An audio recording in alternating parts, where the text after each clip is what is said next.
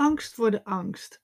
Dat is vast wel iets wat jij ook herkent. Hè? Je, dus de, je bent vaak gewoon al bang voor, voor wat er kan komen. Hè? Angst voor de angst. Nou, daar wil ik het in deze aflevering met je over hebben. Er zijn heel veel verschillende vormen van angst. Hoogtevrees, pleinvrees, eh, hypochondrie, hè, dus de angst om ziek te zijn of iets ernstigs te mankeren. Sociale angst, eh, maar ook bijvoorbeeld een, een spinnenfobie en hele gerichte angst. En, en heel veel meer soorten angsten. Nou, wat die eigenlijk allemaal gemeen hebben, is dat je na verloop van tijd eigenlijk dus angst voor de angst gaat ontwikkelen. Je bent dan niet eens meer zo bang om die situatie aan te gaan, maar je wordt al bang van tevoren uit angst voor die angst. En dat zorgt vaak weer voor dat we dingen gaan vermijden. Nou, en als je last van chronische hyperventilatie hebt, en dan heb je ook heel vaak last van angsten. Dus vandaar dat ik, uh, ja, dat ik het in deze aflevering met je hierover wil hebben. En het is ook een, uh, uh, een, een, een, verzoek van heel veel, tenminste ik heb deze als verzoek heel veel gekregen om, om hier wat meer over te vertellen.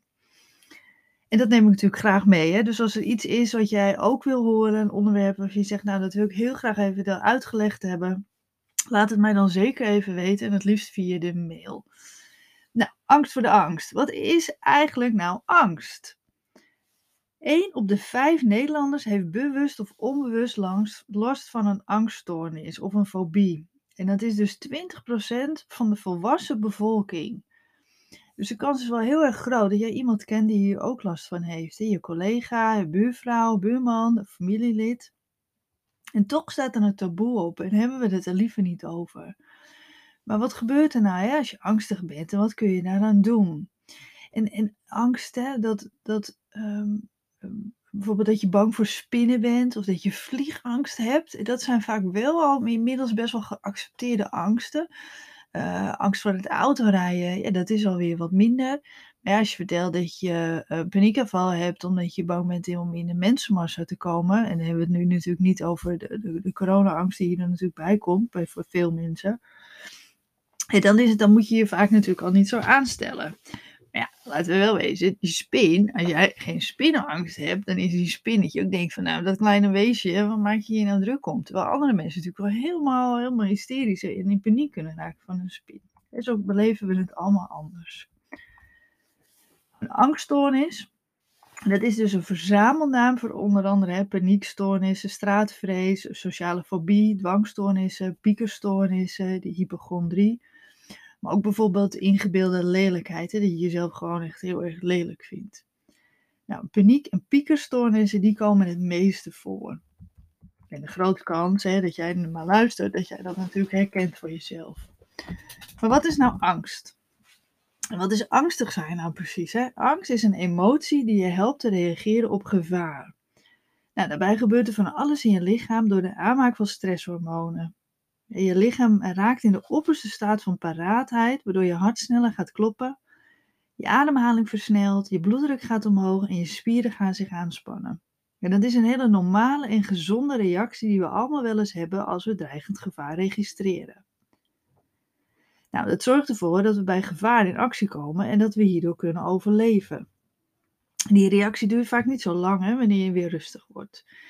En dat is zo, je, je, je zit thuis en je denkt, hey, ik ruik brand. En dan, dan gaat eigenlijk meteen, ga jij, uh, dan gaat alles in, in, in gang om te zorgen dat jij dat brandende huis gaat ontvluchten. Hè, dat, is, dat is een reactie dat, eh, dat er ook echt daadwerkelijk brand zou zijn. Hè. Vaak denken we het, omdat we iets ruiken. Maar als er dus echt brand zou zijn, hè, dan, dan maakt alles in je lichaam zich klaar om te vluchten uit dat huis. Maar ook nog even heel alert te denken van, oh, maar moet ik ook nog eventjes mijn telefoon of uh, een huisdier of, of huisgenootjes, weet je, om die ook te, eh, te alarmeren en, en zorgen dat die mee kunnen vluchten. Dus er gebeurt superveel in ons lichaam op het moment dat wij een, een stressreactie, een angstreactie hebben om dus ervoor te kunnen zorgen dat je kunt vluchten of kunt vechten. Hè, om te overleven. angst voor de angst. Hè. Wat als er nou niks is om bang voor te zijn? Maar als wij dus veel stress ervaren en regelmatig zo'n reactie hebben, dan wordt deze gezonde angst een ongezonde angst. Daardoor kan je angstklachten krijgen en zelfs een angststoornis ontwikkelen. Je reageert dan hetzelfde op echt gevaar als op verondersteld gevaar. De lichamelijke angstreactie is dan heel heftig, terwijl er eigenlijk niks is om echt bang voor te zijn. Vaak weet je dat bewust wel, maar onbewust reageer je wel met een bang gevoel. Een hond die de bocht omkomt en die je laat schrikken. dan kan je, als je ooit een negatieve ervaring hebt gehad met honden, kan je helemaal in paniek raken. Terwijl dat vaak helemaal natuurlijk niet nodig is. Maar ook bijvoorbeeld een alarm wat je hoort. En dan kan je meteen, eh, dan gaat er meteen van alles alarmbellen ook bij jou af. een sirene die je bijvoorbeeld hoort hè, van, een, van een ambulance die in de verte. Nou, misschien denk jij dan ook meteen wel. Oh, als het maar niet uh, mijn kind, mijn ouder of, of wie dan ook wat mankeert. Hè? Want die zijn ook nu ongeveer weg. Dus die reactie die, die wordt meteen heel heftig. En dat kan dus allemaal zorgen voor een stressreactie. En dat komt dus omdat die stresshormonen in je lichaam al heel hoog zijn, waardoor je dan heel heftig reageert op zo'n, ja, eigenlijk niet gevaarlijke trigger. Ook stresssituaties die vaker voorkomen en die chronische stress geven, bewust en onbewust, hè, die kunnen ook ervoor zorgen dat je dus die veel stresshormonen hebt bijvoorbeeld je baas die binnenkomt en je bent bang dat je je werk niet goed hebt gedaan. Hè, doordat je perfectionistisch bent of gewoon vrij onzeker bent. Nou, je maakt je bijvoorbeeld zorgen om een familielid. Of je moet elke dag in de file naar je werk terwijl je autorijden helemaal niet zo leuk vindt. Hè. Dat zijn allemaal voorbeelden van chronische stress. Nou, hierdoor kan je dus in paniek raken en bijvoorbeeld niet meer naar buiten durven of nachtenlang liggen piekeren. En want de spanning wordt zo hoog dat de onrust en de druk die loopt op, wat dan kan zorgen voor paniekaanvallen en angstige gedachten. En bij angststoornissen gaat het in alle gevallen om serieuze symptomen die je kwaliteit van leven ernstig kunnen aantasten. En vaak ga je dan na een tijdje ook gewone dingen vermijden, waardoor een normaal leven leiden eigenlijk steeds moeilijker wordt. Dus door die, die, die hoeveelheid stresshormonen reageer je gewoon heel heftig. Nou, wat is dan het verband met hyperventilatie? Want hyperventilatie en paniek gaan natuurlijk heel vaak samen. En bij paniek heb je het gevoel dat er iets heel ernstigs mis met je is en je klachten die kunnen heel beangstigend zijn. En de paniek overvalt je heel vaak uit het niets en dat maakt je weer heel erg onzeker. Want juist die onvoorspelbaarheid die kan ervoor zorgen dat je angst voor de angst gaat ontwikkelen. Bang voor die paniek die je verlamt en overvalt. Situaties die voor een ander heel gewoon lijken, kunnen dan voor jou heel beangstigend zijn. De rij van de supermarkt, de lift, een trein, maar ook een gewone wandeling buiten. En als je bijvoorbeeld vaak uh, paniekaanvallen hebt terwijl je in bed ligt, eh, want dat hebben natuurlijk heel veel mensen, en dan kan je er tegenop gaan zien om naar bed te gaan. Ja, waardoor je natuurlijk uh, minder veel gaat slapen, waardoor je oververmoeid raakt, waardoor je nog gevoeliger wordt voor die paniek. En zo kom je natuurlijk heel vaak in een, in een vicieuze cirkel. Nou, en hoe kan het dan dat je bij die chronische hyperventilatie vaak ook angstig wordt. Nou, dat komt weer door die onbalans die ontstaat bij het verkeerde ademen. En daar heb ik je heel veel over verteld. Anders kan je even die andere podcasts van me uh, luisteren, waar ik dat uitleg. Want door die onbalans die ontstaat bij het verkeerde ademen, word je ook gevoeliger voor negatieve gedachten, piekeren, twijfelen en paniek. We denken vaak aan die lichamelijke klachten, die pijn op de borst, de duizelingen, de vermoeidheid, maag-darmklachten, de tintelingen, maar ook die mentale klachten, dus die negatieve gedachten, maar ook dat je bijvoorbeeld niet echt meer kunt genieten, dat je steeds maar een beetje zo'n down gevoel hebt. En maar ook het piekeren, het twijfelen, die paniek, hè, dat kan allemaal versterkt worden door die onbalans die ontstaat door de hyperventilatie. Nou, angst voor de angst, maar ook voor de paniek en de klachten en onzekerheid die, die, kun je, die, die je kan overvallen. Vaak kan je in je hoofd best redeneren dat je niet bang hoeft te zijn, maar toch gebeurt het. En er zijn vaak situaties waar je angstig voor wordt, waar je eerder paniek hebt ervaren, die nu spanning geven. En vooral vaak plekken waar je niet weg kunt voor, voor je gevoel, hè, zoals die vergadering of die rij van die supermarkt of plekken waar je ver weg bent van je veilige omgeving.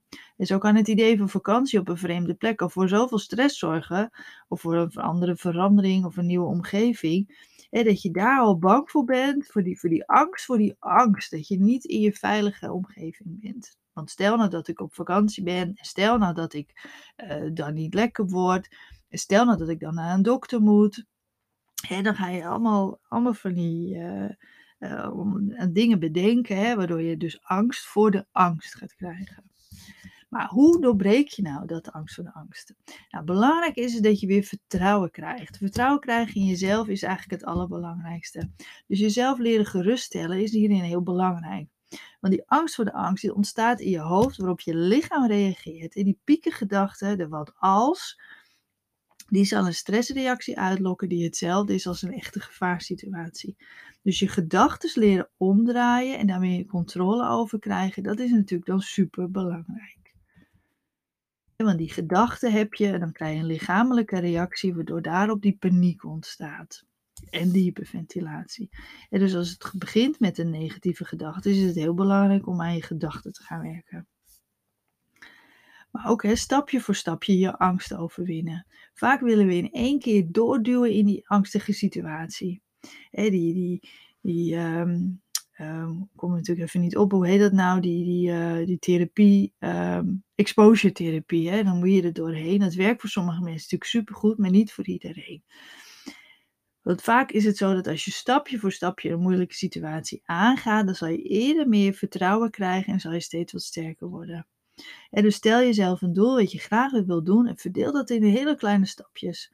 Het liefst de eerste stap die je al aan kan, dus wat je nog wel net aan durft. En dat doe je dan een aantal keer totdat je dat puntje makkelijk afgaat. En dan zet je er weer een stapje bij.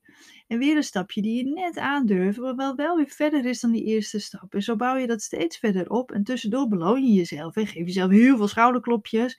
En dat je het maar wel weer doet. En misschien kan je er ook een echte beloning tegenover zetten. Dat je jezelf beloont met, met een bosje bloemen of met wat lekkers. Waardoor je het ook gewoon ja, trots bent op jezelf. Dat je wel weer dat stapje hebt gezet. En dan niet altijd kijken naar die grote stap die je wil zetten, dat einddoel. Want dat is nog ver weg. Maar kijk nou naar wat je wel al kan en wees ook trots op al die kleine stapjes die je zet. En zo bouw je, uh, ja, bouw je weer aan die vertrouwen van jezelf. Nou, en wat natuurlijk heel erg belangrijk is, en wat je me eigenlijk in elke aflevering natuurlijk hoort vertellen, is dat je liever voor jezelf mag gaan zijn. Want heel vaak worden we boos en teleurgesteld in onszelf als we iets niet durven of niet, iets niet aankunnen. Maar dat boos worden op jezelf, dat is weer allemaal stress. En dat willen we natuurlijk juist vermijden. En dus spreek veel liever tegen jezelf en wees trots op elke stap die je zet. En wees vooral niet boos als je een terugval hebt of als het een keertje niet lukt. Want als je zegt, verdorie, kan je het weer niet, stomme dit, stomme dat. Dat is dan natuurlijk allemaal weer stress. En dat willen we natuurlijk vermijden. Want we willen vooruit, we willen beter worden.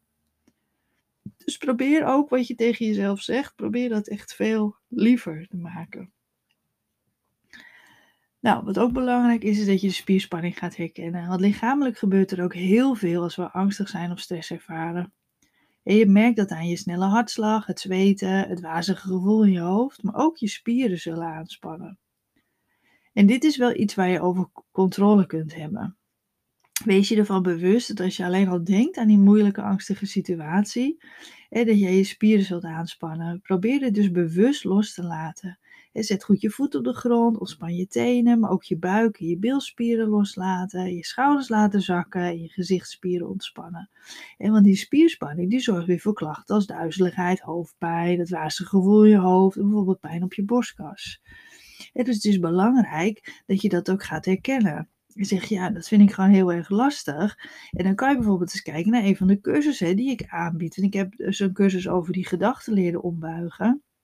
Maar ook eens cursus over die spierspanning. En in elke cursus, dus de spierspanningscursus, um, weet je, daar, daar, besteed ik ook heel veel aandacht aan over uh, de invloed van je gedachten op je klachten want dat is echt een heel belangrijk onderdeel, omdat je in die vicieuze cirkel zit, die kan je aan twee kanten doorbreken. En dan kan je voor kiezen om aan die gedachten eerst te werken of eerst aan die spierspanning. En twijfel je bijvoorbeeld dat je denkt, nou ik vind het toch wel, ik wil er toch wel aan werken, dus ik wil wel weten welke cursus het beste bij mij past. En dan kan je natuurlijk altijd eventjes een mailtje sturen, want dan denk ik graag met je mee.